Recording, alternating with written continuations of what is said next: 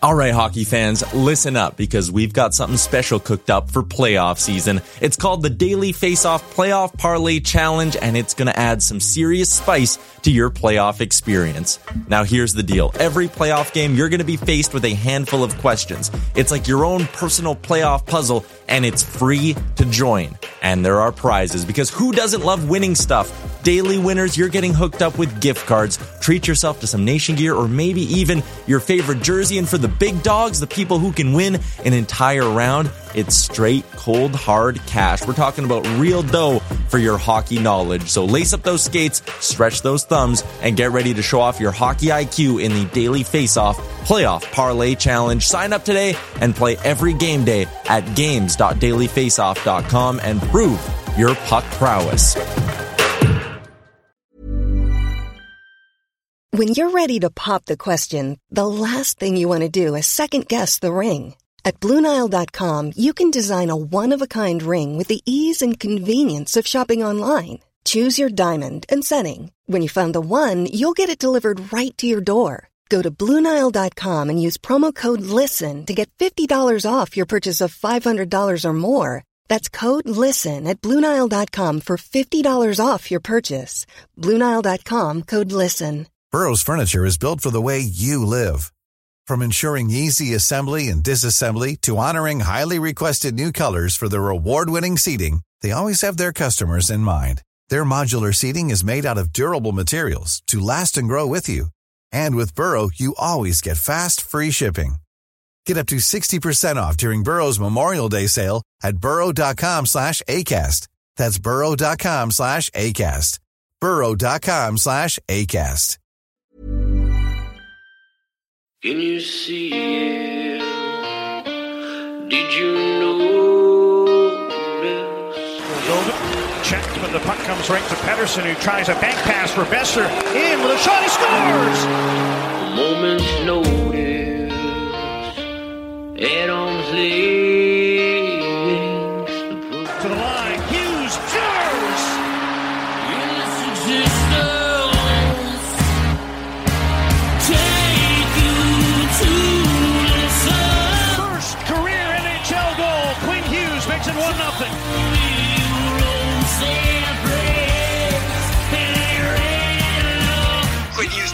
reporter here. Like I don't, I don't cover the Canucks. I cover Quinn Hughes and what he's doing to the Canucks.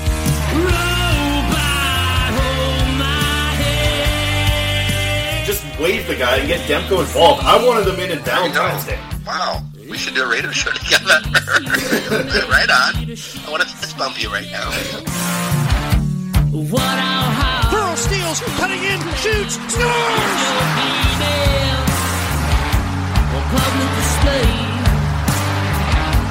They slayed the dragon! Don't waste all the good stuff on the off air. Let's go.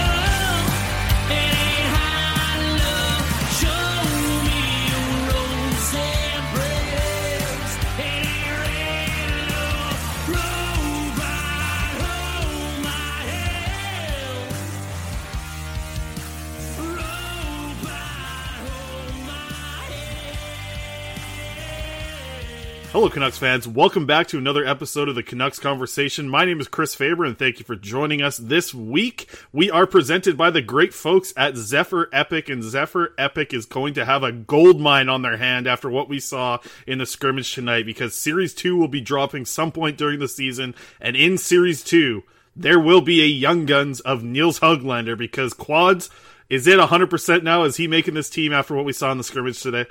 Dude, there is no way that Nils Hoglander doesn't make the team. Like, holy cow, this kid is just incredible. And, like, okay, there's people out there, and I get it. We were talking about it, Chris. We were saying he's coming. He's had half of an SHL season. He's coming over here, and he's going to have fresh legs, right? He's going to have an advantage on everybody. But that being said, like, it doesn't really take these guys that long to get up to game speed. You know what I mean? Like, he st- he was stealing the puck from Elias Pettersson tonight. Like that's the best player in the Canadian division. Some will tell you.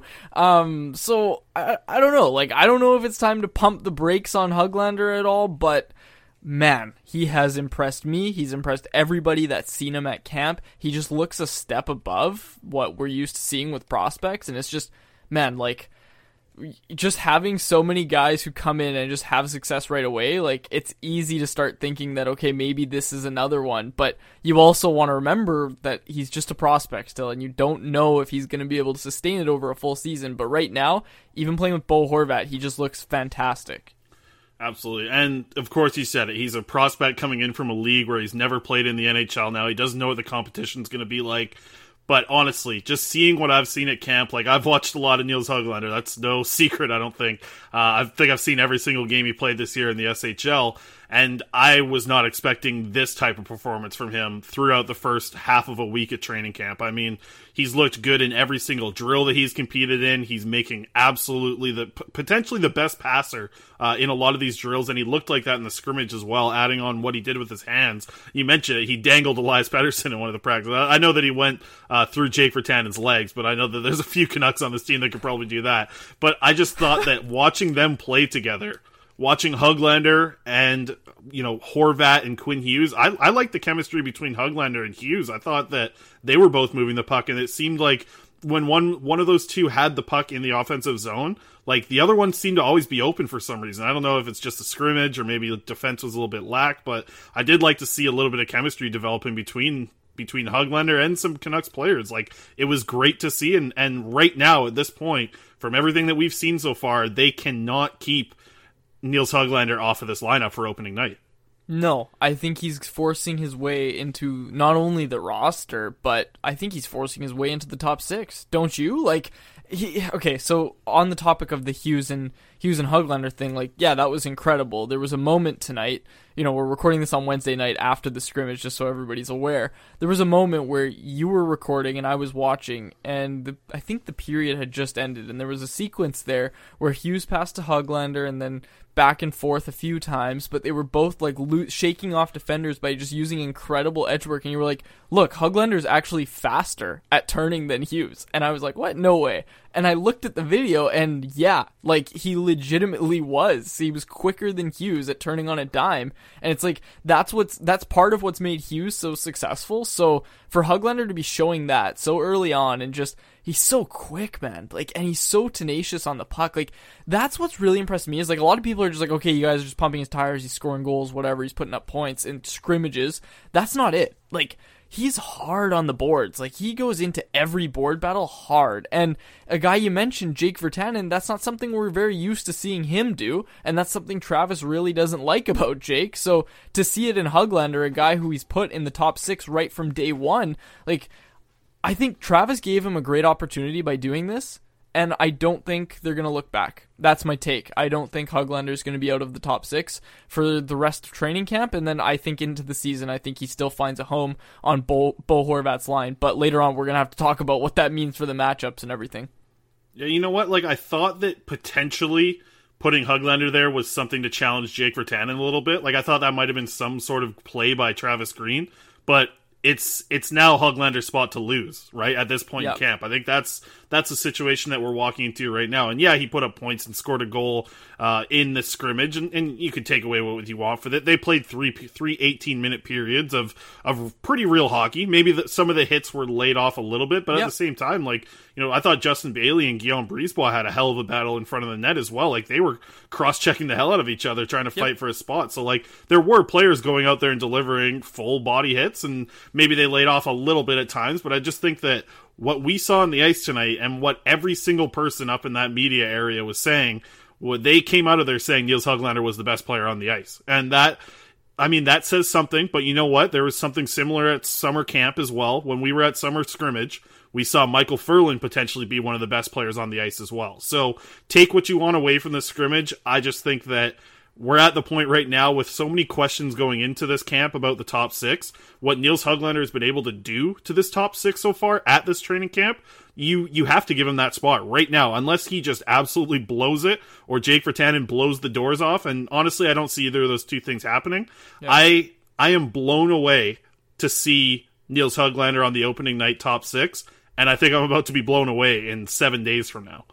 That's the crazy thing, though, Chris, is like you and I both said, listeners of this show know that you and I have been saying for a while, we both thought Hoglander was going to have a great camp. I, we both said, like, you know, he's a, he's great in training camps. We saw him at the young at the Young Stars tournament or the Young Guns, whatever it was that they did, uh, the summer tournament or whatever two years ago. And Mikey was like, "Yeah, Hoglander was really impressive." So, you know, we kind of called it, but I think even for, for me at least, I wasn't expecting this. Like I was I'm surprised at how good Hoglander's been and really surprised at his board work. Like I can't stress that enough. Like the way this guy goes into every board battle at 100%, it's just like you know, he he re- he's a puck retrieving machine on the boards. Like it's insanity to watch him go in and just strip the puck away and he's I don't know, like I I've really liked what I've seen with him away from the puck and like just getting the puck back. He's just fantastic. And then once it's on his stick, it's very hard to get it off his stick.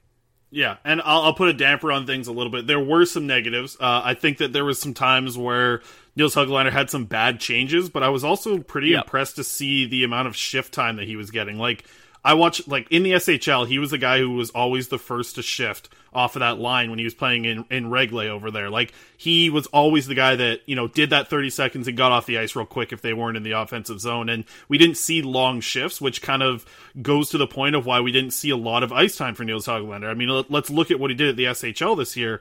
I, I don't have the numbers in front of me, but I would guess that he's around 13 minutes of ice time. Like I would I wouldn't guess that he's there's no chance he's in like 16 to 18 range for ice time. And to think that he was used in a third line situation in the SHL and is now going to come over to the NHL and be a top six player, like this is a step that we didn't really see happening because like look at what happened with Elias Pettersson coming over. He he was the best player in the SHL, right? Like the gold helmet wearing, painted in gold after the championship, best player in the league. Like that wasn't Nils Hoglander. Nils Hoglander was a guy who was putting up decent points for a guy his age in the SHL. He was playing power play minutes. He had an incredible Corsi percentage where he controlled a lot of the puck possession over in the SHL. He won a lot of board battles. He kept extending plays in the offensive zone. But now he's come over here and he's been teamed up with guys like Bo Horvat and Tanner Pearson who are going to make his game even better. And this is something that I think I've talked about like in the past couple weeks. I didn't really think that there would be a fit with Hoglander playing on that line. And this is something we'll get into a little bit later here. But I just thought that how much of the game plan of your top six usage changes when you put Hoglander there instead of perhaps Loui Eriksson, perhaps Tyler Motte, even Jake Virtanen. Like, I think that Travis Green wants to use that Horvat line in a somewhat of a matchup role, but now we really have to explore the idea that I know you absolutely love of making Elias Pettersson and his line match up against the Connor McDavid line, the Auston Matthews line. Like, if that's the situation and Horvats and Hoglander and Pearson are feasting on other teams' second lines, like, if Hoglander plays like this at all and brings even a smidge of what he's doing in camp to the NHL, like that line's going to be producing at five on five, and that has been a problem for Bo Horvat in the past. Dude, PD's ready for it. That's the thing is like the only reason I say this is because I know he's ready for it. You look at the playoffs. Ryan O'Reilly was just an absolute machine that they could not shut down. They put Elias Pettersson on him and Quinn Hughes actually when they really needed to shut him down and it worked out. It wasn't the best in terms of producing offensive chances, but they were able to shut down O'Reilly, and then you saw some secondary scoring come in and help out. So there goes Bo Horvat flying down the wing, doing the double bow drag, the ultra rare double bow drag, and he scores a goal with it. So when I'm when I'm saying this, it's almost like you're kind of unlocking Bo Horvat's full potential because he's kind, you know, he doesn't complain. He's a he's a good captain or whatever, but he really has some offensive ability. And if you allow him to just kind of come into his own there and just kind of feast off a second line matchup or uh you know get some favorable minutes and now he's got a guy like Hoglander playing with him like that gives the Canucks two really good lines cuz like I said like Elias Pettersson JT Miller well first of all JT Miller looks like he's in mid-season form. Listeners if you haven't watched it yet go read our recap on canucksarmy.com look at the goal that JT Miller scored after the one-timer from Pettersson.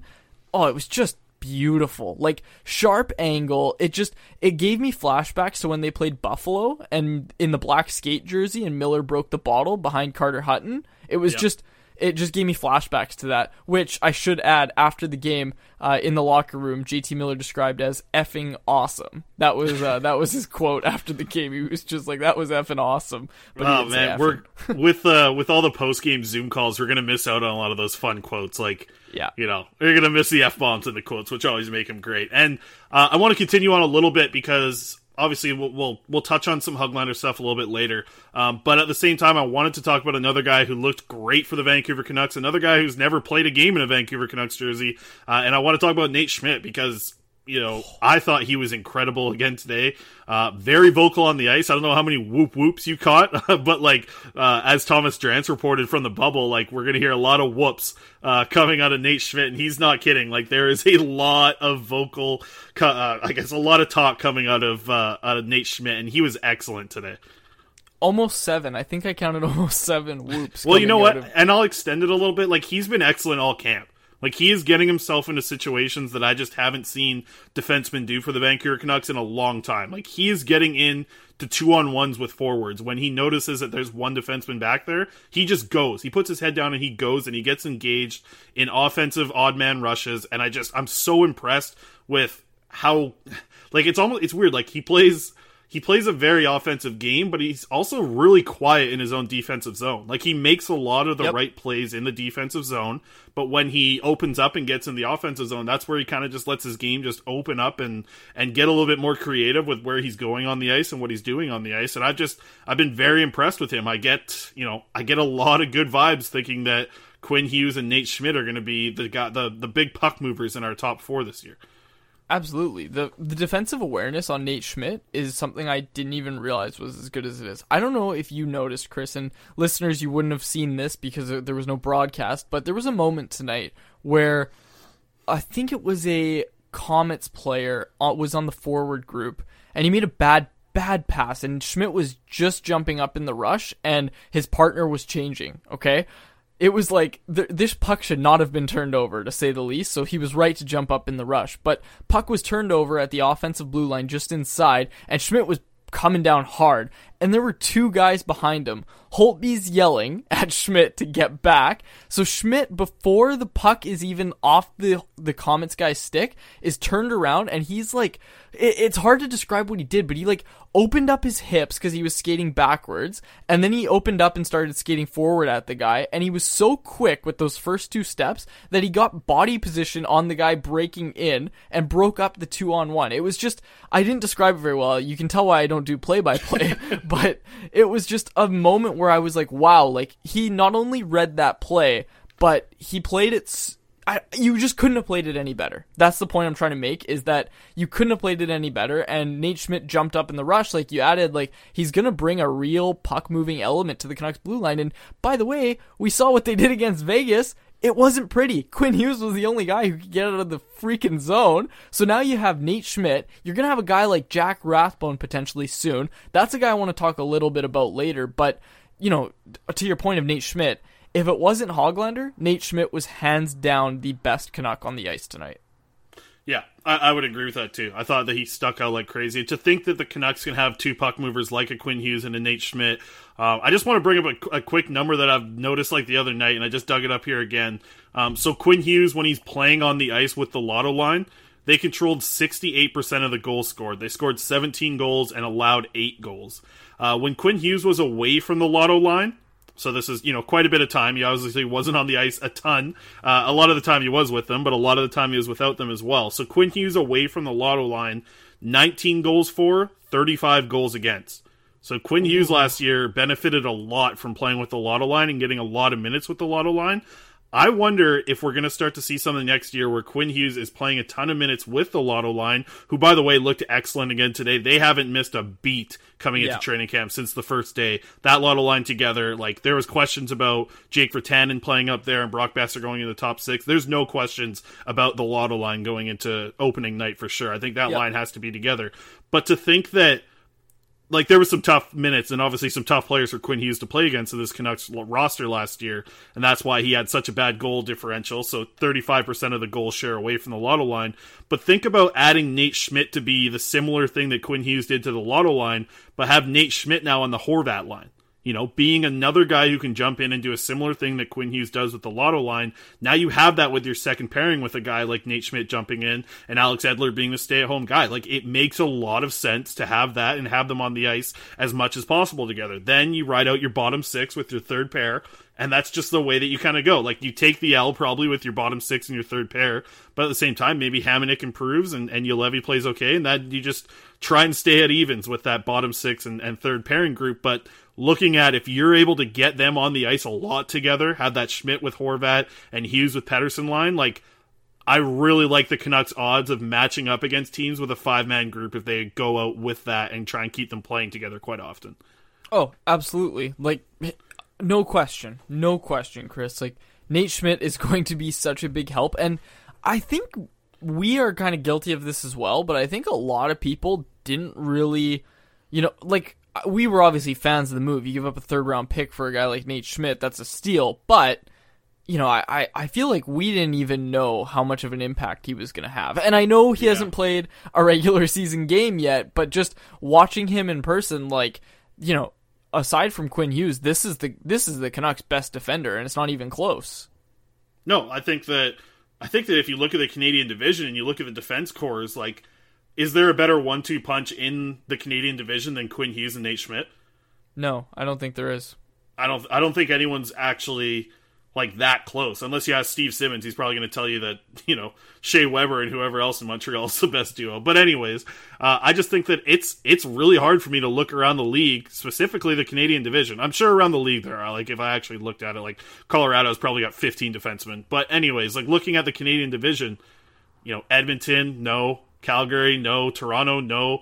Ottawa, they shouldn't even be on the list. Um, Montreal, no. like Winnipeg, no. Like it is there's this is the best defense duo that they have. So the fact that you're going to get to see these guys for upwards of 45 to 50 minutes a game, like that's that's an exciting thing for Canucks fans to see defensemen that are this dynamic and you're you're totally bang on quads. Like I did not think that Nate Schmidt would have the type of impact that we've seen in camp so far, but he has just he's excited me in similar ways that Quinn Hughes has. And I think that Quinn Hughes has a lot of room to grow and he'll likely be the better defender if he's not already the better defenseman right now. Like Quinn Hughes is still getting better, but Nate Schmidt is what he is and he's an excellent NHL defenseman. Do you remember when people were trying to get excited about Michael Del Zotto and like Erik Gudbranson? Like what dark days those were. Like just imagine your team goes out, gives up a king's ransom for Erik Gudbranson. All the analytics people tell you this guy's bad. They shouldn't have done this, and you're like, no, this he's tall, he's very handsome, he's gonna be great. And then we all know how it ended. I don't need to go down that road again.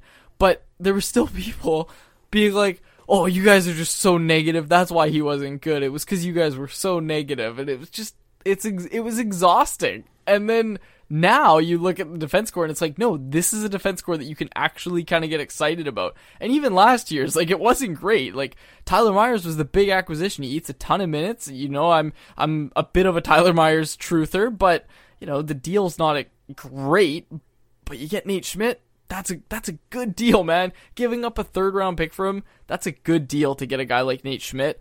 I I really really think that people people don't really understand how good he's going to be. I don't know, like it, it's weird because we've we've seen him and we're trying to just tell people that haven't been able to uh, go watch him, but it's just like you guys got to trust us on this one. He is very very dynamic and he's he's going to surprise a lot of people. I think.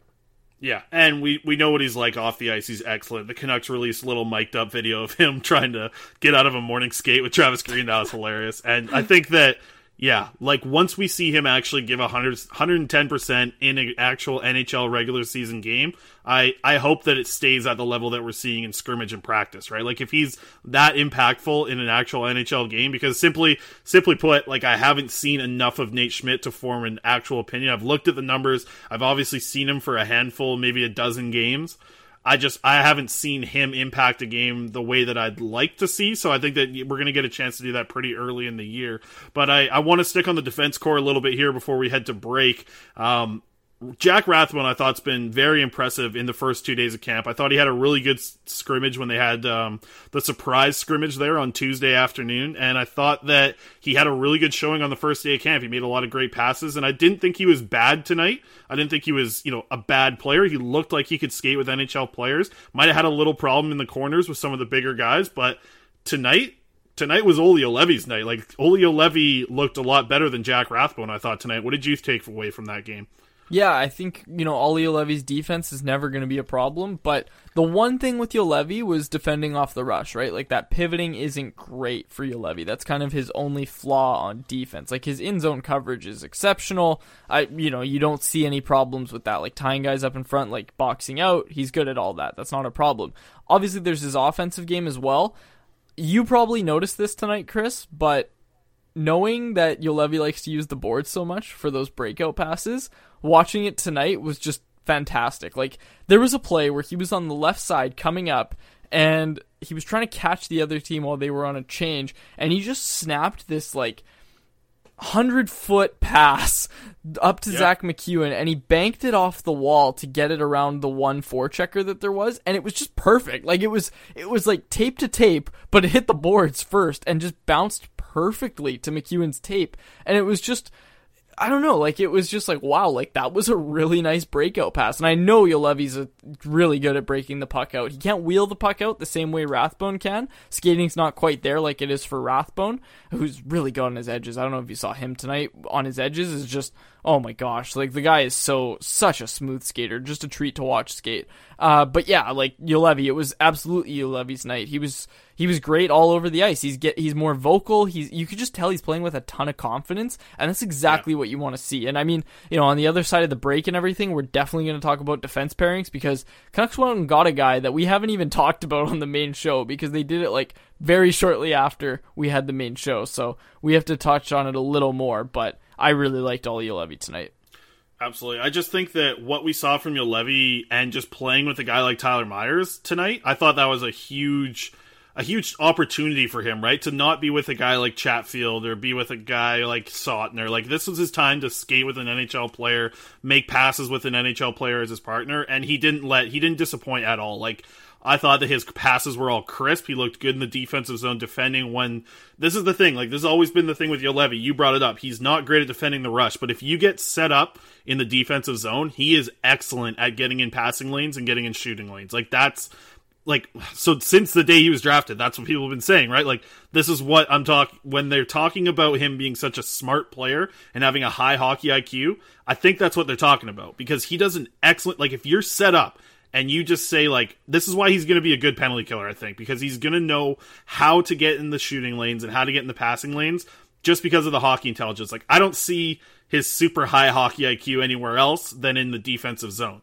I think that's what people were talking about. Maybe they were talking like he was a power play guy when he was drafted, and he did some power play uh, before Bra- Brogan Rafferty took over last year in Utica. He, I mean, he was the first unit guy, and he talked about that today a little bit in his media availability that he was a power play guy, but he wants to be able to go on the ice at all times, and he's been you know taken taken you know shorthanded penalty kill minutes pretty seriously now. That was something that he did in Utica last year, and that's something that he's going to have to do at the NHL level. So I, I just thought that today was a really good showcase for him. I thought at this point now, like, I really liked Rafferty in the first two days. I really liked him even with Jordie Benn, who I'm, you know, expecting to be bumped out for Travis Hamonic once we get to opening night. And that combination that we could see of a Juolevi with Hamonic or a Jack Rathbone with Hamonic both have some some pluses and some negatives to both because you're going to get the penalty killer with Juolevi, but you're going to get potentially a better puck mover and a guy with you know potential to be a real dynamic player in this league in Rathbone. So good options, I think, either way. And if one craps the bed, you got the other one right there, ready to go and hop into that third pairing. Absolutely. I re- honestly like I I think this is a topic for the second half of the show, but I really like the Canucks defense, man. But one thing, one player I noticed tonight before we go to break, Chris, that I really wanted to mention to you was Tyler Motte. You know, we yeah. saw his hustle all season long. We saw it in the playoffs. We saw it turn into some offensive success. Dude, he was he's been just buzzing at camp and tonight like he looks faster. He looks like he's gained a step and for a guy who's already just pretty fast and already was hustling so hard. Like it looks like he's gained a step to me. But on that note, I am very happy to say that we don't have to be putting out Tyler Motte in the top six predictions like we were like two weeks ago before Hoglander came on the scene. We are like, could Tyler Motte play on Bohorvat's swing? I'm very happy to see that. And I think we do need to talk about the bottom six a bit, Chris, because it Let's looks like a crap show, if I'm being honest with you. Like, You know what? You know what I'm a- seeing right now? And I think I mentioned it on Saturday's show, but like it feels like there's two third lines battling against each other right now.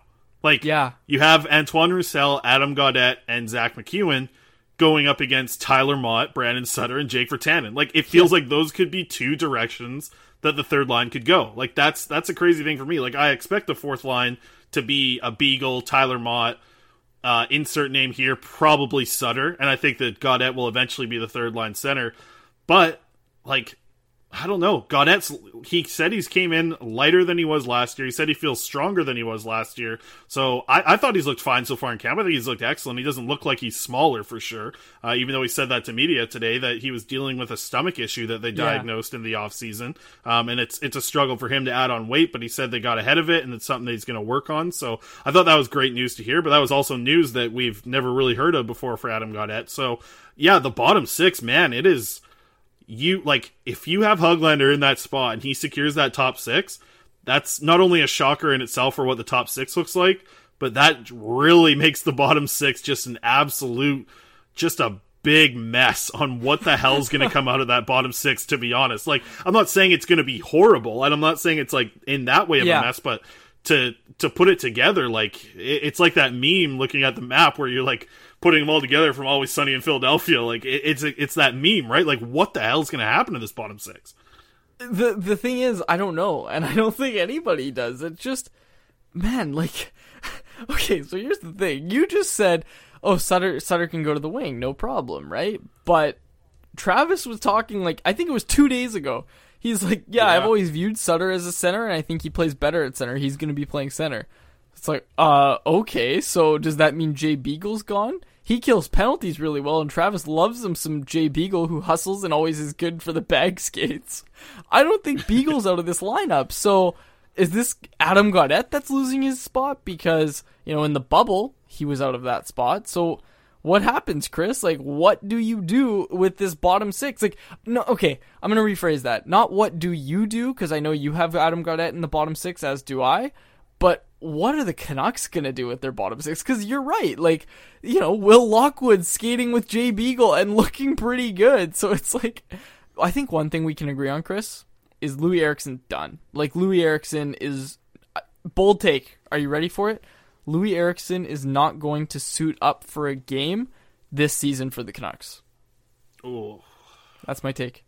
Even though he always rears his ugly head, you know he's actually very handsome. Don't don't take that the wrong way if you're ever listening to this, Loui. But he there's always an injury. There's always an injury, and this guy comes back. Heading into the bubble, we were told it was being reported that the Canucks weren't going to use Loui Eriksson and that they were moving on from Loui Eriksson. They were preparing for life without Loui Eriksson heading into the Edmonton bubble. One injury to Tyler Toffoli, and he's back in the top six, just like that. You can't get rid of Loui. It's just something that is inevitable. But I'm saying that with the depth we've depth we've seen emerge this year in the forward group, I am saying that Loui Eriksson does not suit up for the Canucks this season. Damn, that's bold. Yeah, I I mean, I think we'll see him at some point. I think that this is what I sort of can see happening for the bottom 6 is like you have a couple different options here, right? Like obviously with Brandon Sutter and Jay Beagle, you're getting a similar player who plays a fourth line center role. You're paying them both too much money, but still they're here. You got to deal with that at that point. So what I think might be an option for potentially the fourth line and maybe even the third line, like the third line could be Gaudette, Roussel, MacEwen, or it could be Gaudette, Roussel, Virtanen. You know, there could be some some options there for sure with your third line, but I think we're going to see we're going to see the Gaudette line kind of be used as a fourth line, to be honest. It's probably going to get the least amount of five on five minutes. I think they're going to have Gaudette there potentially with Virtanen, just because those guys are going to be on your second power play unit. You know, is Roussel going to be the guy that's going to bring a little bit of two way game to them and maybe kill penalties? Then you have a fourth line that's pretty useful. So then you're talking about a third line that's probably Jay Beagle, probably Brandon Sutter, and probably Tyler Motte. If you're looking at what there are going to be on this team, I know you want to call that the fourth line, just looking at the players that are on it. But if you look at five on five time, that's probably your third line. So I think that there's going to be an option this year with other players like like who knows? Maybe Loui Eriksson's a guy that you're going to hear a lot more of in the bottom six or in the fourth line, or there's some other players on this team, definitely wingers that could hop in and do some things for the Vancouver Canucks. And I think that that fourth line might be the one that you get a lot of rotation in. Like you don't need to play Jay Beagle and Brandon Sutter every single game. Maybe those players are better for you as fourth line, or I guess third line centers, like I said. Like maybe they're both better when they're fresh. Like maybe it has to be you know, one guy gets two games back to back, then the other guy hops in for two himself. Then you kind of just rotate like that, like because you don't need both of them in the lineup.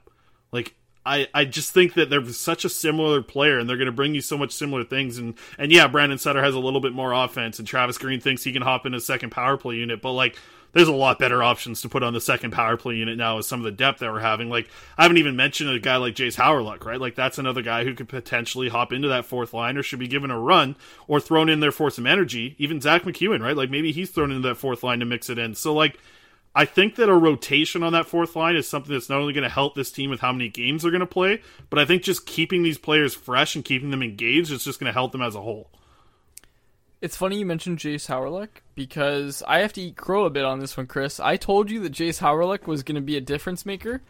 I I have not. What have you seen from Jayce Hawryluk that you even mentioned him in the lineup? Like to me, this guy's a complete non-starter. Like I was I was watching him and I was like, okay, like I hope I was right and Faber was wrong. I was absolutely wrong. Like I, I we knew that his skating was an issue, but holy cow, I didn't know it was that big of an issue. Like he, he's just not up to speed. He he looks lost. It was just it was really weird almost to watch. Like maybe he's going through something. Maybe he's got a slight injury that's nagging him. But you know what it looked like know. to me? It looked like Reid Boucher syndrome. Like it looked like he he can't get like he was like his first few steps are good. Same with Reid Boucher's first few steps are good, but then it's like second gear is like, oh, that's okay. Then he hits third gear, and you're like, oh, wait, where's the speed? Then he hits fourth gear, and you're like, oh, there is no fourth gear. Like that's what I'm seeing with with Jayce Hawryluk, because it's like.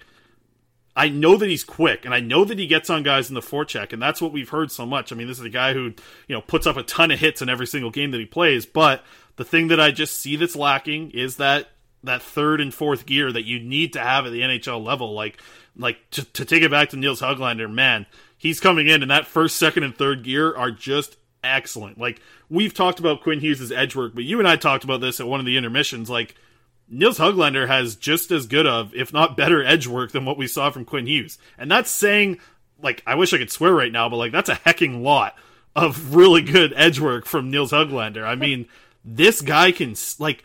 I don't know. I like I may I don't know if it's something about the SHL ice being wider and maybe I didn't notice it as much. Like I knew this kid was quick, but on the smaller ice, I really think that this game is benefiting the way that he plays. Like his quick lateral movement is excellent. He's so good on just turning on an edge and being so quick and and like we saw, we saw those two spin moves from Hughes and Hoglander. I got the video out on my Twitter and like Hoglander's spin move is like twice the speed of Hughes, and that's like I'm saying, like Quinn Hughes is a hell of a skater. He's one of the best skaters in the NHL, and I just think that I think that that's what's going to make Hoglander so good. Is like maybe, man, like this sounds so early to say it, right? Like I feel weird to say it, but like, would he be in the upper echelon of like quick skaters in the NHL right now from what we've seen in camp? Maybe he's just Wow. fresh. Like like we like like we need to see what he looks like at the NHL level, but from what we've seen in camp, like that's not out of the realm of possibility.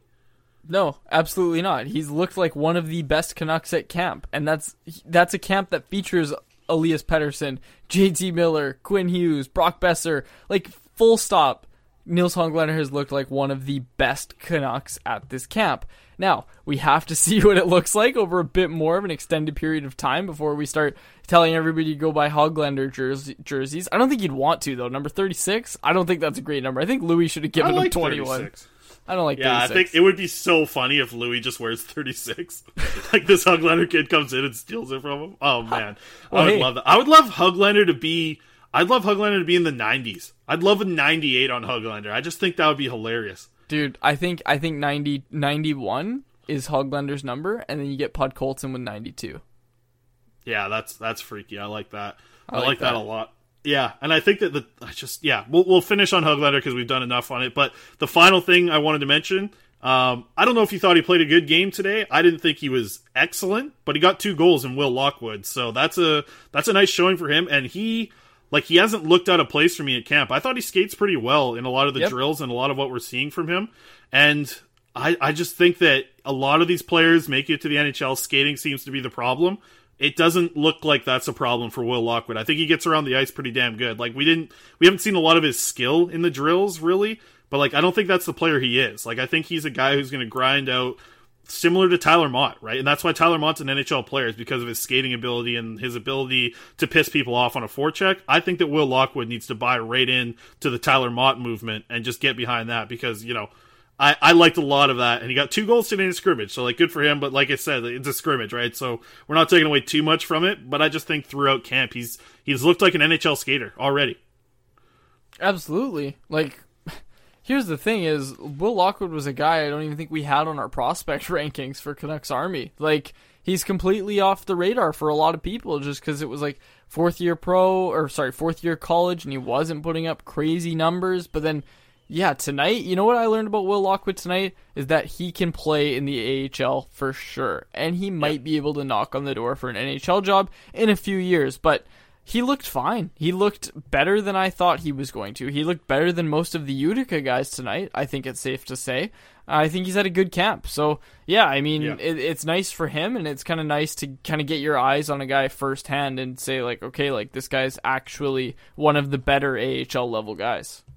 Absolutely. Well, I think we'll we'll we'll take a break here. Um, I'd love to get into defense on the other side because we haven't even touched on names like you know Ashton Sautner ringing one off the bar, Brogan Rafferty not showing too well in this camp. We'll get into the whole defense right after this breaks. Uh, let's give a quick shout out to our sponsors here. And before we go any further, just wanted to give a quick shout out to the presenting sponsor of the Canucks Conversation podcast, Zephyr Epic, Canada's source for trading card games and sports cards. We open a lot of hockey cards from them, and you can too. You can use promo code Canucks Convo for $5 off your order. They ship free anywhere in Canada on orders over $50. So take advantage of that. Again, that is promo code Canucks Convo at zephyrepic.com, Z-E-P-H-Y-R Epic on all platforms, on Twitter, Instagram, and join them on Twitch every Thursday for weekly case break giveaways. Chris and I have a lot of fun doing these. You guys should check them out as well. We've been having a lot of luck. We opened a lot of Quinn Hughes cards, and now we're doing the DiPietro diving. You can catch us on Twitter and Instagram opening hockey cards at random times. It's really hard to find out when we're going to do it because we don't really know when we're going to do it. But be on the lookout for that and make sure you go buy yourself some hockey cards, whatever cards you need from Zephyr Epic. Z E P H Y R Epic on all platforms. Just want to give a quick shout out to the returning sponsor of the Canucks Conversation podcast. That's Parallel 49 Beer, back on board for another winter season here. Be sure to check out some of their brand new winter beers that have just come out. The one that is on the shelf right now, and I highly recommend trying, even though I haven't tried it yet, it just sounds really cool, is a new jelly donut beer that they have coming out. It is already on shelves in BC and Alberta. Go check it out at your closest BC liquor store for all of your British Columbian. It's out there, and I'm going to go definitely try mine this weekend, and I'm going to get uh, a review on the show about the Jelly Donut Ale, uh, which I'm very excited for. So be sure to follow them along at Parallel49 Beer on all of your social medias. Oddshark.com is your source for NHL odds, futures, picks, consensus, and scores. You can find all the latest information, all the latest sports books, and right now on their site, along with all the other wonderful editorial content they have, are the odds to win the 2021 IIHF World Junior Championship, which Chris and I were just talking about. Right now, Canada is the team to beat, with Russia close behind and the US close behind them, and then there's quite a bit of a gap between Sweden. So if you're looking to make a bet, Chris and I are both going for Russia here. So if you want to put a little money on Russia, you might be able to get some return. So definitely go check out oddshark.com. Winter is here and hockey is just around the corner. And if there's one thing that goes absolutely perfect with hockey, it's Mike's Hard Lemonade. It's been a classic, obviously, around the rink for people who wanted something to mix it up a little bit from their beers. I know it's a go to sweet drink for me. And now that they have the Mike's Hard Blue Freeze, it is an absolute game changer. Blue Freeze is the go to drink for me at a Canucks games or at any gatherings. Once we can get back to those, that'll be great. Uh, but for now, go out and try some yourself. The Mike's Hard Blue Freeze is in stores everywhere. You can find it at all liquor stores. So be sure to go out there and try one of the Mike's Hard Blue Freeze. And a big thank you to our four sponsors Oddshark, Parallel 49, Mike's and Neutral Vodka, and of course the great folks at Zephyr Epic, the presenting sponsor of this podcast. Quads, it was warmer in the arena tonight, and it you know what that did? Gave an opportunity for me to flex a little bit on the rest of the media members and rock a Canucks Convo polo. They are the sweetest looking tops out there, I'm pretty sure right now. Absolutely. I really like it. It was a little cold though, so I don't know. I, I didn't wear it on my second day at the rink tonight, but man, we're gonna have to sync those up anytime we can. Both wearing them, it looks pretty sharp. Mm-hmm. You know what? I don't think we've talked about this on the pod, but I think we've talked about it off air for sure. But how nice has it been to to be able to go back to this camp? The fact that we both got access this year, when last year it was only one or the other of us, but to see that many people that we know and interact with in one spot, even though we're all still socially distanced and you know talking from afar through masks, but that's like the most amount of people that I know that I've seen in one room or like one area. Like it, it's been weird to like think that you know people go through this with their workplace, right? Like you're still a lot of people are still going to work. They're seeing a lot of the similar people at work but it's cool for us because like you know i'm sure that people have friends of their coworkers but for us it's it's a lot of fun too just to see a lot of these guys. Like seeing seeing daniel wagner today was awesome even though he's a poker shark and i still haven't let him go for that. You know it seemed like rob williams and and some of the tsn and sportsnet guys of course but like seeing everybody at the rink like man it felt really good. And this like i just it's it's been an incredible week to be honest. And like we're we're so lucky to get this type of access. Like we've, I think we've worked our asses off to get to the point of having media access, and and you know it's it's been a grind to get to this point. But now that we've been able to to get back to a training camp, get us both in it together, like we should be. I think just looking at it, we should be pretty proud of it and just take in the moment because it's been incredible to be one of the selected what is it maybe 20 people in a arena watching a game like it, it's pretty awesome i think just looking at it from a from a broader view i think yeah, absolutely. Like you see all the people being like, "Oh, how do I get in? How do I get in?" It's like you can't, right? And neither could we a few years ago. Like this this didn't happen overnight. We had to work hard for it, but I'm I'm glad we're finally there, man. It's it's yeah, it's it's it's a blessing to be able to be in the arena watching watching the Canucks play. It's it's nice. It's it's an it's you can't complain about your work day when it features that and then going home and talking about them like we are now. yeah, even if we're working until the uh until the wee hours of the night. I think this might be one of the latest we've ever recorded a podcast. Like yes. we're gonna be moving into like one AM, two AM here pretty soon. Uh but uh at the same time we're, we're normally playing Warzone to this point anyways. So and speaking of Warzone, he joined us for the Warzone tournament. But how about Ryan Biech photo bombing Francesco Aquilini's tweet today? that was so good. I loved that so much. the the reaction it got on Twitter, and Francesco's probably like, "Who? Why is this guy getting all this response?" Every so quote funny. tweet was just like Ryan Biech, you know, like in the background. Like I wonder if Francesco like said anything to him after. Like maybe he had to thank Ryan for the clout that he got off of Ryan today. Like Francesco's a pretty well known guy on Twitter, and and yeah, like he got mad clout from from posting a selfie with Ryan Biech of all people, the guy who hired me at Canucks Army, now working for the Vancouver Canucks, a two time guest of this show in the past. And yeah, we just had him on the Warzone game uh, in the tournament the other week. With Jack Rathbone was in there as well. It's funny. I was hoping that Jack Rathbone was going to be available for media because I was going to ask him how his team did because uh, I think you talked to him after the tournament. They were one of the worst teams in the tournament and we're getting absolutely destroyed uh, in Verdansk. But yeah, I thought that was a lot of fun. And it was funny, like today's media in the morning on Wednesday morning there was a lot of video game talk, obviously with Adam Gaudette coming out there, and Elias Pettersson got asked about it a little bit as well. Um, so it would have fit right perfectly in if they would have given us Jack Rathbone at the end. But uh, yeah, I just thought that um, you know touch on some stuff off the ice as well. Uh, it's been a great setup. I tell you what, like that encore suite that we're in right now for instead of using the press box because the encore suite's a lot more spaced out. Um, I don't know how much that thing costs for a Canucks game, but that is a ridiculous setup to watch a Vancouver Canucks game in Rogers Arena. Yeah, it's really nice. Too. like it, it's so nice. Like every all the leather chairs, like just oh the veneered wood. Like you, it, the list goes on. The fireplace, all that stuff, which is hilarious because there's always somebody sitting in the lounge by the fireplace, and it's like hilarious to see. Oh, I yeah, you can't complain. It's really nice up there. But we're gonna make people jealous. We got to move on to some actual Canucks talk here. Okay, before we do, we saw it a little bit today, and I just want to get your opinion. This is like an NHL wide thing that we're gonna see, and we don't really touch on these things a lot. I know we talk about a lot of Canuck stuff, but what are your what are your thoughts about logos on the helmets? It's it's gotten people up in a buzz a little bit. Oh, who cares? Like Yeah. honestly, okay, think about it like this, Chris. Like it's like it's the most minor thing in the world, okay? The the the divisions thing is a little different, but I think we're all going to call it the Canadian division instead of the Scotia NHL division and the Honda West NHL division or whatever it's called.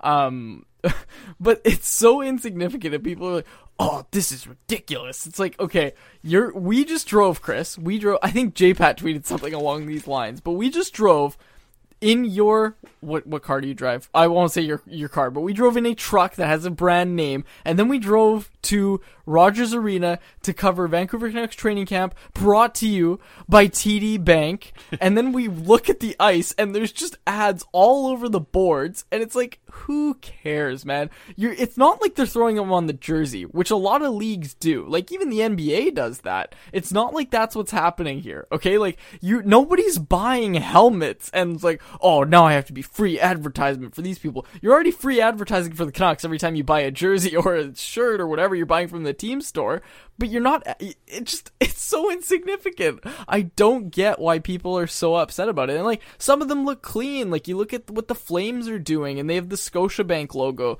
and it looks sick. Like it looks really nice on their helmets. Like it it it's subtle and it looks good, but you know, I I don't know. Like the Canucks don't even have a helmet sponsor at this point in time. And No, they do. I feel like if they're they do? Yeah, they do. It came out today, and it's it's an excellent company if you ask me. I think it's a great employer. Uh, you know, put out some No. quality radio content every once in a while. no way. When they bring on How did I not know about this? yeah, so it was it was released today. Uh, Patrick Johnston, I think, got one of his photographers from the province to get a real good picture of it. Uh, so Rogers is on the side. I mean, it's like a very very small font, just Rogers on the helmet. And you know, like I wanted to bring up something that like the NHL is talking about, or, or over the past couple days, people have been talking about at least. But it's so stupid that this is why we don't bring up a lot of these stories around the NHL because like.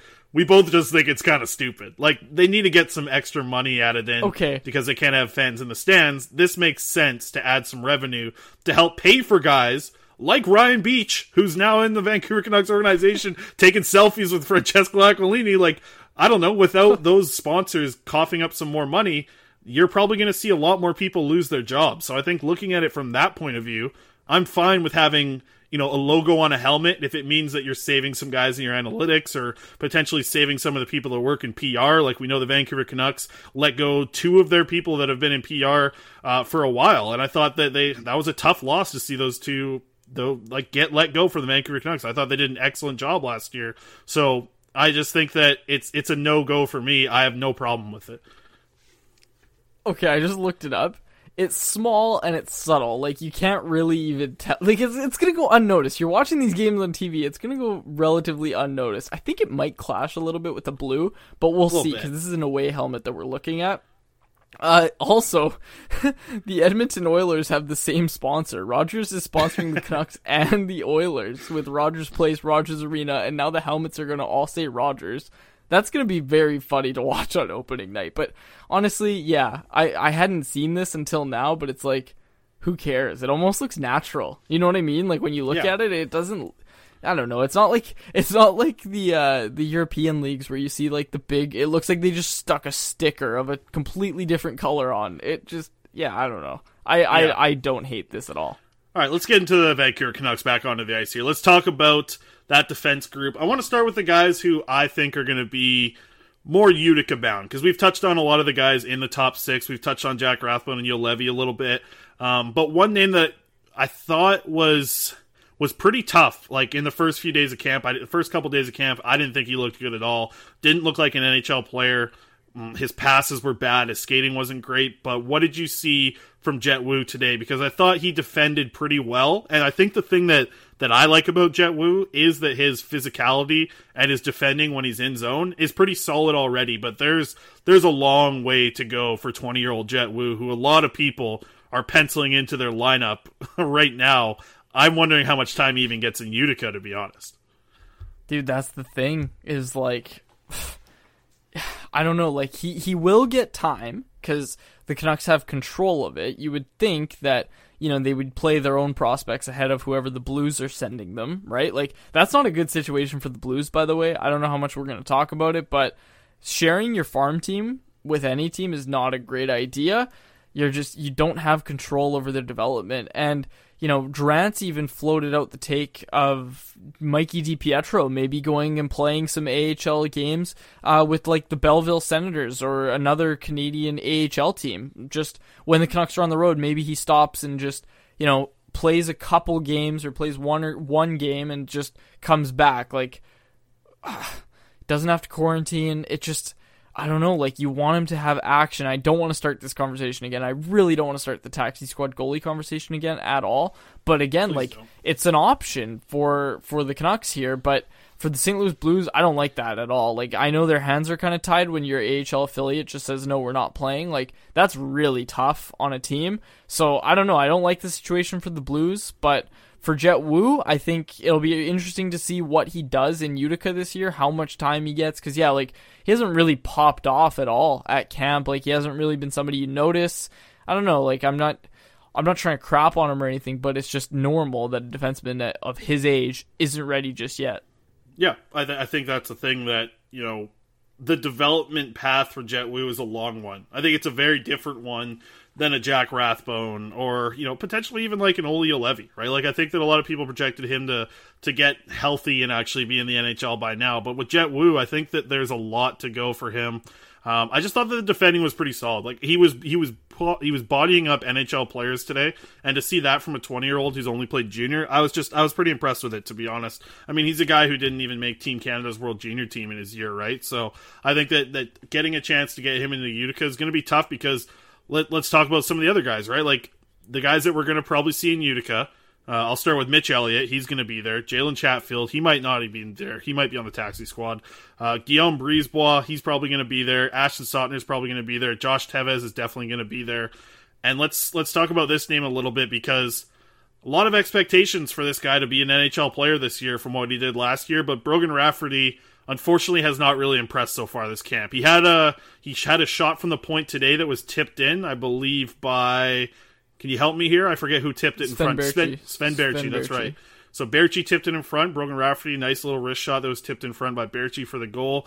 Um, but yeah, we got to talk about Baertschi before this episode's over. By the way, uh, but Brogan yeah. Rafferty through camp so far, he had a bad camp at summer. He had a really good camp in Victoria looks like he's leaning towards more of what he did in the summer at the camp that we're seeing right now. Yeah, I'm. Yeah, I don't know, man. I. I just I don't know when I was looking at Brogan Rafferty and watching him play, it was just like you really want him to do something. You know, like we know he's a good guy, we know he knows a lot about The Bachelor. We've had great conversations with him, but it's like, man, I just I just haven't seen enough, right? And it's just uh, who is the name you mentioned to me tonight? You said maybe he's just this guy. Or maybe it wasn't you that said it, but I think someone mentioned, I'm not sure if it was you, that was yeah. like maybe he's just Adam Clendenning, a guy who's yeah. really good when his confidence is high, but isn't great once he gets to the NHL and his confidence isn't as high. Yeah, I'll give that uh, to Sat. I was talking to Sat on Tuesday at practice, and we were talking about Brogan Rafferty not doing much. And yeah, he said Adam Clendenning was kind of the reminder that he heard. And you know what? That's the problem. It's like you really want Brogan Rafferty to break through and figure out what it needs to be for him to be able to do what he does at the AHL level at the NHL level. But unfortunately, we just haven't been able to see it, at, especially after all the hype. Like, there's a lot of hype coming from the AHL on what he did. He's one of the best defensemen offensively in the AHL. That means something. Like, that has to mean something. And he's a right shot guy. There was an opening. Now with Travis Hamonic, it's it's not even an uphill battle for me with Brogan Rafferty. It's is is he is he on the taxi squad? now, or is he going back to Utica again? Because I don't think he's coming out of this making the the top twenty nine for the Vancouver Canucks. Man, do you have Jalen Chatfield ahead of him? on my depth charts, no, but uh, the Vancouver Canucks seem to like Yeah. the idea of Jalen Chatfield being a Yeah. guy who can slide in and. Oh man, like play with That's Quinn what- Hughes potentially. That's what we're seeing at camp. So like, I don't, I, I'm, you know, I, I'm not a Jalen Chatfield hater. I just don't know if if he's that ready for the NHL Okay. right now. just so people know, he's just being a placeholder for Hamonic right now, who we are going to talk about a little bit going forward here. But yeah, Ch- Chatfield's only playing with Hughes because he's a placeholder. I don't know if you saw tonight, but it was basically Myers was getting double shifted. He was playing with Juolevi and Hughes. Yep. Um, and Chatfield was just sitting, right? Like he wasn't getting a ton of time. It was just, you know, he he's kind of a placeholder until Hamonic can get here. And I think Hamonic's going to be ready to go this weekend, if I'm not mistaken. So maybe we'll see him. I'm not sure. Uh, but, you know, I don't know. I'm just, like, obviously, I'm in the same boat. Not on my depth chart, but on the Canucks depth chart, I wonder if a guy like Jalen Chatfield is somebody they view as being like, this is a guy who can step in and just not get scored on. Like, that's what they want from him. And it's just, I don't know, like, I don't know. I'm I'm really curious to see what they do, what the final roster looks like. But yeah, I don't know. Brogan Rafferty just hasn't had the best start to his camp.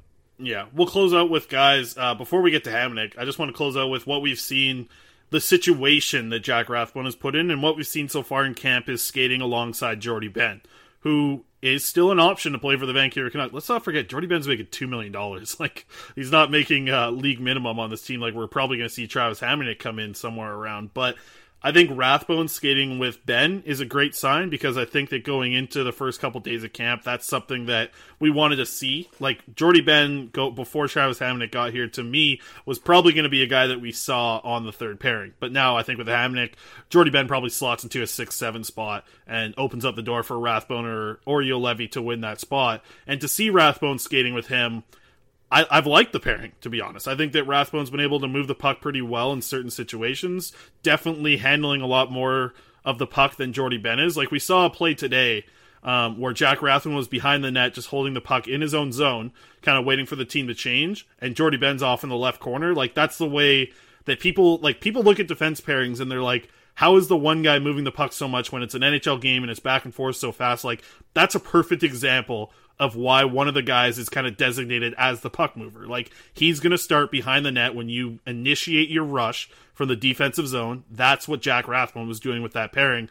That's what you see a guy like Quinn Hughes do when he's with Chris Tanev. That's what you saw Tyler Myers do when he was with Alex Edwards last year. That's just the fact that you have one guy that moves the puck. He's in that situation. And I think Rathbone playing with Jordie Benn is a great thing for him because Jordie Benn's going to play that defensive game and he's going to play a similar game to Hamonic. So I I just think that that pairing's given Jack Rathbone a better opportunity of making the team out of camp. Yeah, I I think the signing of Hamonic as a whole gives him a really good chance, and I think it gives Brogan Rafferty almost no chance. That was the sad Yeah. part about the Hamonic signing. But aside from Rafferty, like I do think that you know when we were looking at the defense pairings, like it was no secret that us, like many other in the media and many other fans, were saying like, guys, like this is not an NHL third pairing, and you can't just run the wheels off your top four.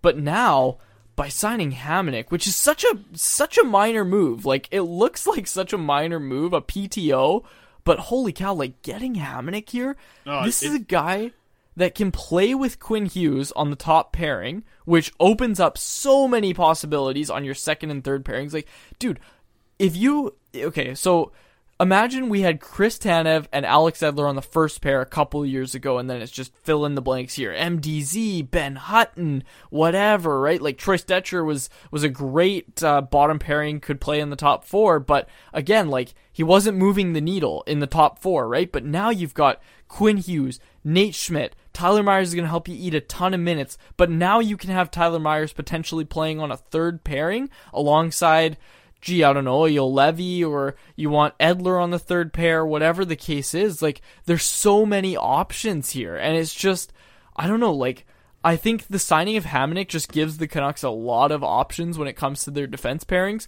And I think that's something that's really important and something that wasn't really talked about when he was signed. Like, people were kind of just thinking, like, okay, he's going to go on the third pairing, he'll play with Levy. I'd be surprised if we see Hamonic play on the third pairing with Levy. Hmm. I'm, I'm in my mind, the defense pairings are going to be Hughes Hamonic, although I've talked to a lot of people that are showing reservations about Hamonic being able to play top four minutes with uh, with Hughes. So we'll see. But I think on opening night we see Hughes Hamonic, we see Edler Schmidt, and then I think we see Juolevi Myers on the third pairing. And again, like Tyler Myers eats a ton of minutes. Having him on a third pairing, you're t- you're happy with that. Like you're very happy with that.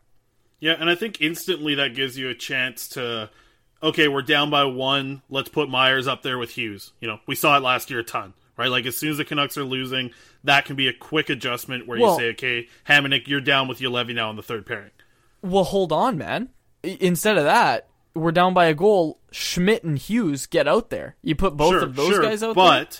But you know you're going to get some offense out of Myers and Hughes from what you saw last year, and then you're not shifting, and you still have two defense core, like two pairings on defense Yep. that can bring you offense. I think if you what you limit that, and then you put Edler with Myers, right? Like because that's what happened. It would go Schmidt and Hughes, Edler would go with Myers, Hamonic Yep. and Juolevi.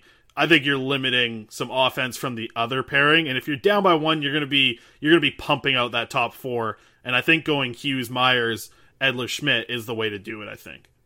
Yeah, I yeah, I don't I don't disagree. I guess yeah, that that's that makes sense. But I, man, like I, I just want to I want to been- push back a little bit on your on your Hamonic and Hughes situation though too. I just think that that's a lot to ask from a guy who has not played a minute with Quinn Hughes, and he's going to show up to camp with two days left.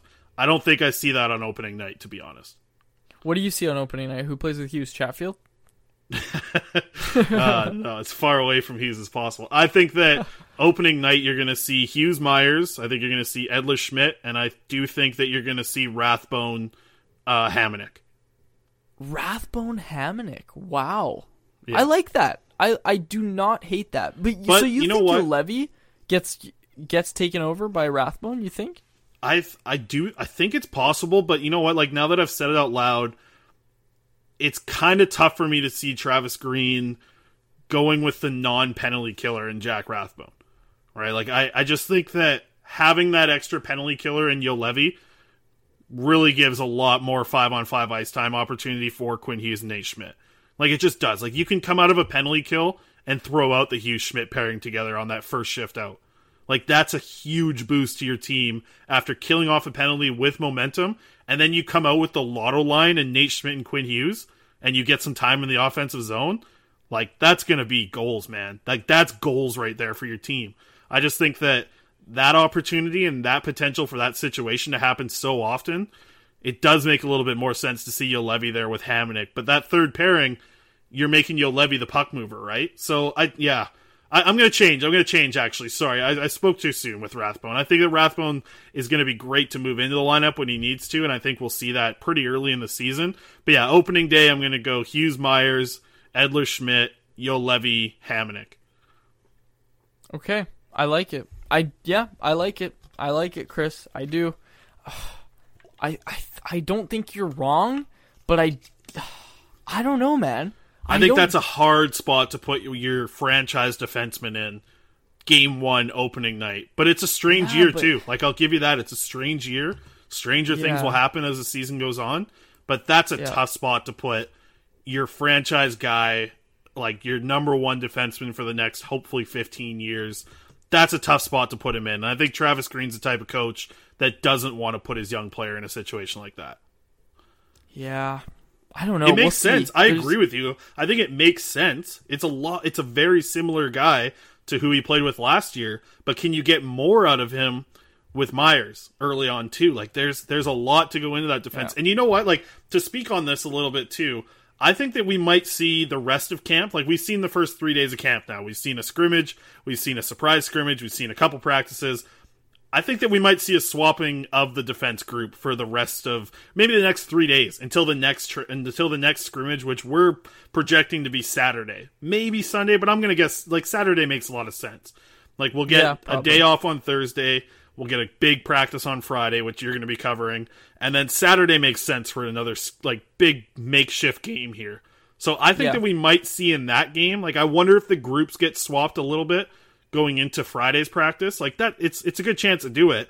maybe you keep some of the lines that you like together. Like I hope that Hoglander's still with Horvat on Friday at practice, and I hope that he's there on the game on Saturday. But maybe you do switch up some things on defense. Maybe you put Quinn Hughes and Tyler Myers out there together for a bit. Or maybe you don't swap some things because you like what you see with Edler and Schmidt. You keep them together, but I think this is the chance for you to try a couple little different things, and I wouldn't be shocked to see some mix-ups uh, from Group A and B on Friday's practice. I would. I honestly, I Hmm. would be surprised to see a shakeup. I think, I think it's gonna be. Well, you have to remember, like, define shakeup because we've already seen Hughes and Myers playing together tonight. Like that's what we saw at, at the scrimmage. So. I don't think I don't think Schmidt is leaving Edler's side for the rest of the season. Yeah, yeah, Uh, I don't think Myers is going to be leaving. Well, maybe. I just I don't know. Like I think that Myers Juolevi pairing is is one Travis really likes. Oh, and oh, man, I you know what? That that pairing feels so much just like the Ben Hutton Gudbranson thing to me. It's like these two players would fit so great together. Let's see what happens. And I think that both of those two players can be better than Hutton and Gudbranson, especially as a whole. But it just feels like a similar situation where you see the way that two players play, and you're like, they need to play together. Like Juolevi's stay at home, good job in the defensive zone once we're setting up thing is something that'll match well with Myers's you know, sometimes a zoo when he's actually set up, but he does a pretty good job defending on the rush. That's the thing that he's actually good at when you talk about him defending is on the rush because he takes up so much space with that long ass stick. And I just think that that combination just makes so much sense that I think that might be the thing why Hamonic plays with Hughes. But do you want to affect your first pairing to make your third pairing look that much better? That's the question. Yeah, holy cow. It's it's so interesting that we're having this conversation because like a couple of weeks back before Hamonic, life before Hamonic, we were like, "Oh man, I wonder what if, what who Jordie Benn's going to line up with." And now he's like he's not in my projections at all. Like I I have Jordie Benn straight out of the lineup. Yeah, I have him out of the lineup, but I have him on the 23 man. Yeah, I yeah, absolutely because he can play both sides, right? Yeah, so he, he's he's flexible. He cops and he kills penalties, right? Like he he's flexible there. Because now the Canucks Yeah. have multiple guys. Like, think about it. Alex Edler could be the fifth on the depth chart for the power play. oh, like he could. That's a really good. That's a really good point. Like, yeah, honestly, like you think about it, you have you're gonna see first unit Hughes, you're gonna see second unit Schmidt. Tyler Myers will cover that, and then you're gonna see potentially Jack Rathbone, right? Like, is Jack Rathbone a better power play guy than Edler? From what I've seen from Rathbone Yes. so far and what he did at the NCAA level, yeah, I agree. So, unless there's, do you want to close out with anything else on the defense that we haven't touched on yet? Because there's one more thing we got to talk about uh, before we get to a very quick prospects update. No, I, I don't think there's anything else on defense. I think it's going to be really important that we keep watching them and kind of see how everything progresses. Yeah, I think it's going to be interesting to see what we see on Friday, and then specifically Saturday's game. Like, I know it's a scrimmage still, and you're playing your own team, but I think we're going to see a lot of what we'll see on opening night on Saturday. Yeah. Yeah, I think you're right. I think you're right. If there is one on Saturday, we'll see. I yeah, it makes too much sense. Sunday would I guess Sunday makes sense too if they want to do Sunday night and then give them an off day Monday, but they're going to practice on Tuesday and travel. I think right. Like I, I have to check my dates here to make sure everything's lining up. But I think they I know they're traveling. Yeah, they're practicing and traveling on the twelfth. So Monday might be the day off. Sunday might be the day off. Yeah, it's int- we'll see what happens, anyways. But um, one name that I've been getting tweets about, I'm sure you've probably getting gotten some as well. I think you might have had one in the mailbag about it. Let's touch on Sven Baertschi real quick. He scored a goal today, but I. Uh, but what have been your thoughts so far on him at camp? He's not making the team. He's not making the. I don't even think he's making the taxi squad, man. Like, he just. He doesn't look super engaged. Like, I don't know, like, it's cliche that he doesn't back check or he doesn't play defense, but man, you watch it in the scrimmage and just. It's very apparent. Like, he doesn't. He straight up doesn't doesn't play defense, and it's just. That's not gonna fly, and I don't know, like, I just don't think there's enough. There's enough upside to his offensive game for to warrant him being holding a spot. So I don't know. Like I I don't know. I don't think he's had the best camp to start and I, I don't think we see him on the roster. I think he's had one of the worst camps to start, to be honest. I, I just think that, and I, I talked about this with somebody in the arena about it, and I just think that, like, there is there is such a disconnect between the coaching staff and Sven Baertschi on the ice. Like, you hear a lot from Travis Green at practice. You will not hear Travis Green say one thing to Baertschi in the whole practice. On every practice we've seen, he won't say anything good about Baertschi. Every time Baertschi's in a board battle, like uh, maybe not every time, but it's noticeable. Like you'll see this on Friday because you're going to be there Friday and I won't be there. But like watch every battle that Sven Baertschi goes into and just listen to the coaching staff. Like if he's battling against Juolevi in the corner, they're like, "Good job, Olli. Don't let him get there. Don't let him get there." Or just certain things you'll see from the coaching staff. Like there's nothing being being spoken to on the ice to Sven Baertschi. I just think that there is such a disconnect with him and the coaching staff and whatever has happened over the past two years of him since he's fallen off to an AHL player. Like he probably does have potential to be on some NHL rosters, but not the way that he's playing in camp, and definitely not the way that he's having a relationship with the coaching staff at camp, because that is just, you know, it's not there at all. It's absolutely not there. There's there's just something wrong with Sven Baertschi and Travis Green and the coaching staff. Like they, I can't see him. Like you said, I can't see him even being on the taxi squad. Like he he hasn't earned it. He hasn't played like it, and the coaching staff probably doesn't want him there. Yeah, yeah, I think I think you're bang on. I do. I really do. I don't I don't think we're gonna see much of Sven Baertschi anymore as a Canuck. Yeah. Yeah, I don't I don't know either. We'll see what he does in Utica and maybe maybe injuries or something gives him a chance. But um okay, we'll close out with a prospects report. Very quick, very short. Talk to Arvid Costmar after the World Juniors the day after he got back. He was right back into SHL action, uh, playing 13 minutes and 33 seconds in that game.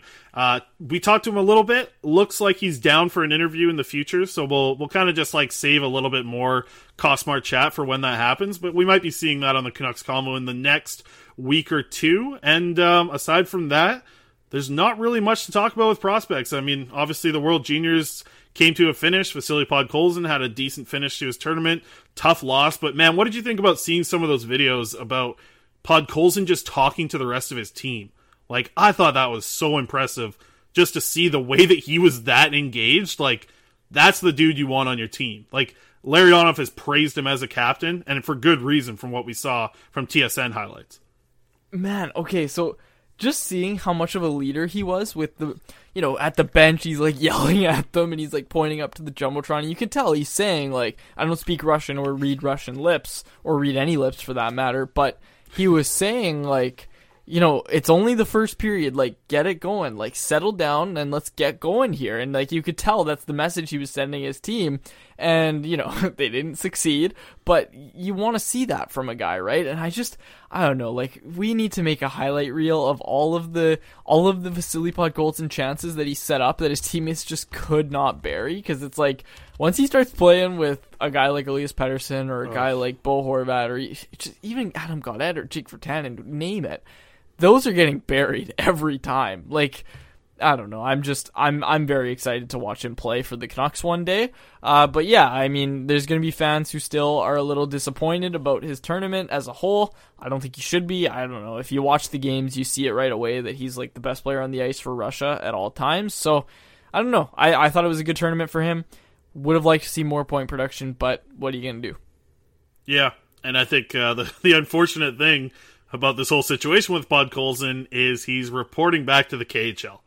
and now we're back to to seeing no points, no minutes. Uh, he's got a match against Lokomotiv, um, so he's taking on. Um, uh, sorry, like why am I blanking? Uh, Nikita Tryamkin's team uh, at 6 a.m. So that might be a big one to tune into. Uh, we'll see if both uh, the players skate. Doesn't Tryamkin play for Avtomobilist? Yeah, you're right. This, these two teams I always mix up because? Avtomobilist, it looks like it looks like the exact same logo as Lokomotiv. Yes. Like they have like Yes. I think they both have trains on pucks for their logos, and it's like ah, I know what you mean. Yeah, Yeah, no, I, I've messed I- that one look up at me few times, dropping. actually. Look at me dropping KHL knowledge on you, hey? Who would Yeah, have you, thought? hey, you want to take over the prospects report for a little bit or what? Yeah, let me talk about Yaroslav Askarov. No, okay. Then, well, speaking of, he'll probably be in action uh, on the 10th. They have a big matchup against CSKA, so that'll be a big one. Uh, 7:30 in the morning on what is that Saturday, I guess. So that'll be Sunday morning. That'll be a fun one after a Canucks scrimmage. I'll be up early uh, to see if Podkolzin gets back into action. But um, aside from that, I think we're all wrapped up, quads. I mean, it was a fun day at camp. It was fun to see everyone get back in the rink and see the guys skate around in a, a pretty close to to 100% level. Probably was 80% for these guys in the scrimmage, but we saw some some, some very good things. I think. Absolutely, I, I I think the effort levels there. Like that's the thing is like you have to remember, like, Travis Green's teams historically have always just come out of the gates absolutely flying. It's like he gets them in such good shape because of the bag skates and everything that they just come out ready to run through walls as soon as the season starts. Like, you go look at the Canucks records to start the last few seasons, like they're always in first place at some point, like even as late as like November, December. And I, I don't know, like I think in a shortened season, it's really going to benefit them to get an early lead in the standings. I expect the Canucks to come out just flying like they do every year. Yeah, I checked out some uh, some of the odds on OddsShark actually earlier this week, and I made a few bets uh, for the very first game of the Vancouver Canucks against the Edmonton Oilers. And um, my big bet, though, was betting that the Canucks win one nothing. You picked the score, you picked that. Very big odds on that. So I'm not telling you to bet that because that probably doesn't happen. Specifically, what we saw in the scrimmage, a lot of goals. Uh, but we'll see what happens on the first day. Uh, I think it's been another fun episode. We're going to be back, like we said uh, earlier in the week. We're back to two shows a week, so we're going to be back just in a couple days here uh, to drop an episode before the Canucks' second scrimmage. We'll have Dave fresh from camp on Friday when we record that one. But this has been a great one, man. Hockey's back. Uh, I can't wait to see what the podcast does here in 2021. We got a lot of fun things coming up for sure. We're going to keep doing the same things we are doing in 2020, bringing you guys the best interviews, the best guests, the best podcast content, I believe, in the Vancouver Canucks market. Uh, and we're gunning for that number one spot in 2021. So, uh, for David Quadrelli, my name is Chris Faber, and thank you so much for tuning in to another episode of the Canucks Conversation. Mom deserves the best, and there's no better place to shop for Mother's Day than Whole Foods Market. They're your destination for unbeatable savings, from premium gifts to show-stopping flowers and irresistible desserts. Start by saving 33% with Prime on all body care and candles. Then get a 15-stem bunch of tulips for just $9.99 each with Prime. Round out Mom's menu with festive rosé, irresistible berry chantilly cake, and more special treats. Come celebrate Mother's Day at Whole Foods Market.